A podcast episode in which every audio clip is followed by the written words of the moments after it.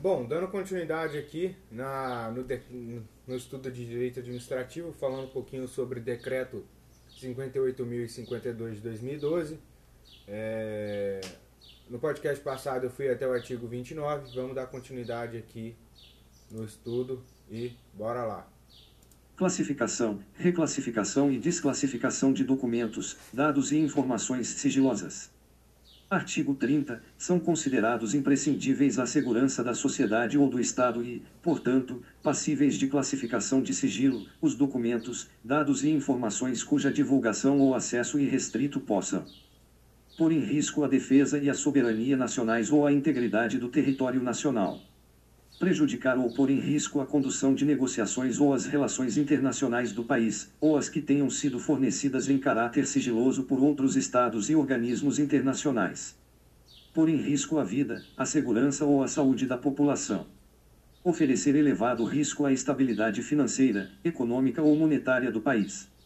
Prejudicar ou causar risco a planos ou operações estratégicos das Forças Armadas prejudicar ou causar risco a projetos de pesquisa e desenvolvimento científico ou tecnológico, assim como a sistemas, bens, instalações ou áreas de interesse estratégico nacional. Pôr em risco a segurança de instituições ou de altas autoridades nacionais ou estrangeiras e seus familiares. Comprometer atividades de inteligência, bem como de investigação ou fiscalização em andamento, relacionadas com a prevenção ou repressão de infrações Artigo 31. Os documentos, dados e informações sigilosas em poder de órgãos e entidades da administração pública estadual, observado o seu teor e em razão de sua imprescindibilidade à segurança da sociedade ou do Estado, poderão ser classificados nos seguintes graus: ultrasecreto, secreto, reservado. Primeiro, os prazos máximos de restrição de acesso aos documentos, dados e informações, conforme a classificação prevista no caput e incisos deste artigo, vigoram a partir da data de sua produção e são os seguintes: ultrasecreto, até 25, 25 anos. Secreto, até 15, 15 anos.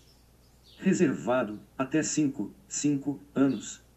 Segundo, os documentos, dados e informações que puderem colocar em risco a segurança do governador e vice-governador do Estado e respectivos cônjuges e filhos, as, serão classificados como reservados e ficarão sob sigilo até o término do mandato em exercício ou do último mandato, em caso de reeleição.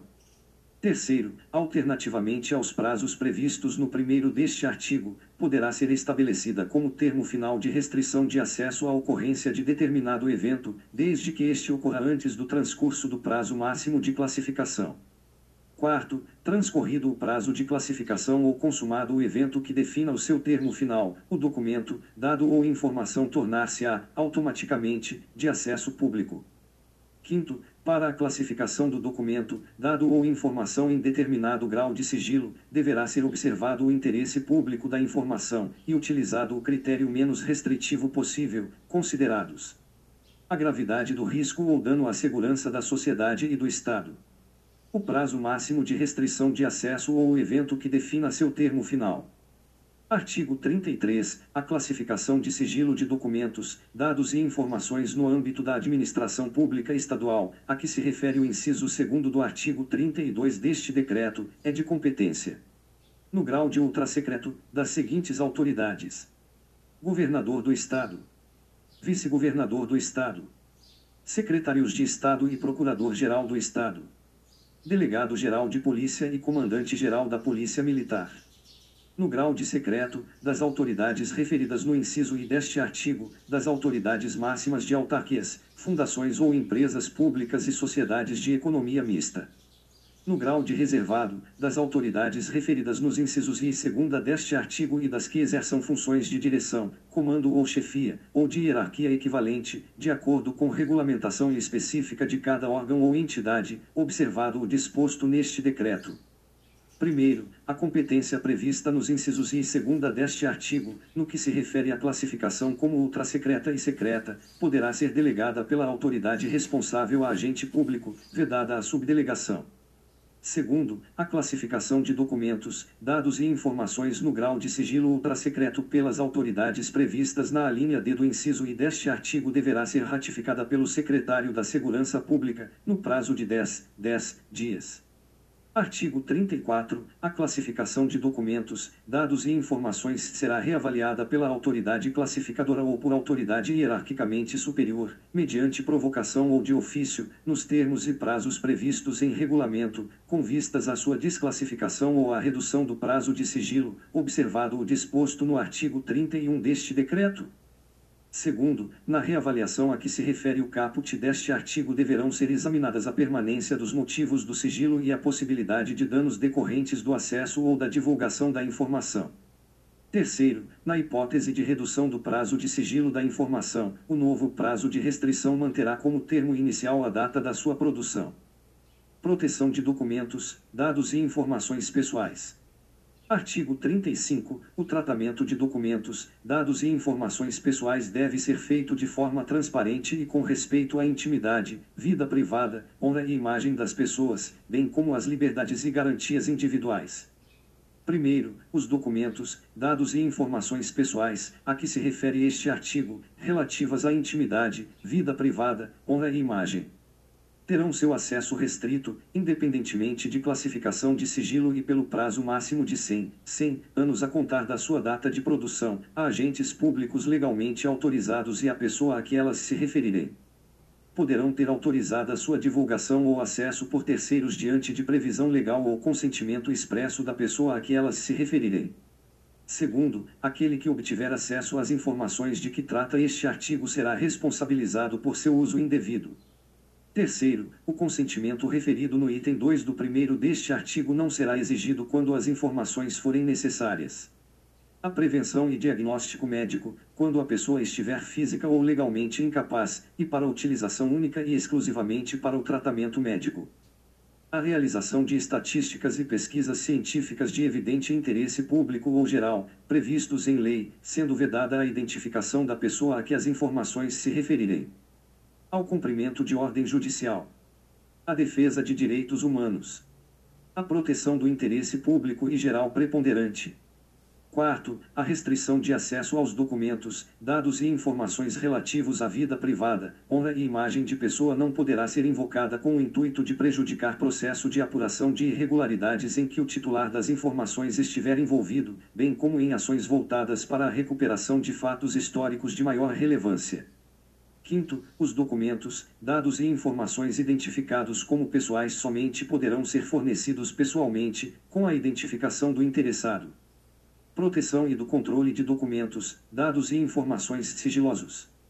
Artigo 36. É dever da administração pública estadual controlar o acesso e a divulgação de documentos, dados e informações sigilosos sob a custódia de seus órgãos e entidades, assegurando a sua proteção contra perda, alteração indevida, acesso, transmissão e divulgação não autorizados. Primeiro, o acesso, a divulgação e o tratamento de documentos, dados e informações classificados como sigilosos ficarão restritos a pessoas que tenham necessidade de conhecê-la e que sejam devidamente credenciadas na forma dos artigos 62 a 65 deste decreto, sem prejuízo das atribuições dos agentes públicos autorizados por lei. Segundo, o acesso aos documentos, dados e informações classificados como sigilosos ou identificados como pessoais, cria a obrigação para aquele que as obteve de resguardar restrição de acesso. Artigo 37. As autoridades públicas adotarão as providências necessárias para que o pessoal a elas subordinado hierarquicamente conheça as normas e observe as medidas e procedimentos de segurança para tratamento de documentos, dados e informações sigilosos e pessoais. Parágrafo único. A pessoa física ou entidade privada que, em razão de qualquer vínculo com o poder público, executar atividades de tratamento de documentos, dados e informações sigilosos e pessoais adotará as providências necessárias para que seus empregados, prepostos ou representantes observem as medidas e procedimentos de segurança das informações resultantes da aplicação deste decreto. Artigo 38. O acesso a documentos, dados e informações sigilosos, originários de outros órgãos ou instituições privadas, custodiados para fins de instrução de procedimento, processo administrativo ou judicial, somente poderá ser realizado para outra finalidade se autorizado pelo agente credenciado do respectivo órgão, entidade ou instituição de origem. Publicidade de atos administrativos. Artigo 61. A publicação de atos administrativos referentes a documentos, dados e informações sigilosos poderá ser efetuada mediante extratos, com autorização da autoridade classificadora ou hierarquicamente superior. Primeiro, os extratos referidos no caput deste artigo limitar-se-ão ao seu respectivo número, ao ano de edição e à sua ementa, redigidos por agente público credenciado, de modo a não comprometer o sigilo.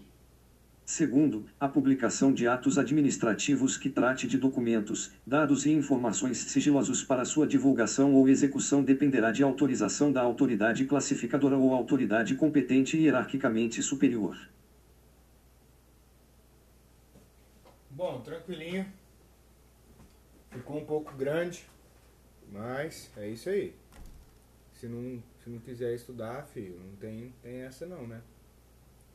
Então vou terminar esse podcast aqui. Falou bastante, falou pra caralho. É, então, é guardar as informações e vamos que vamos.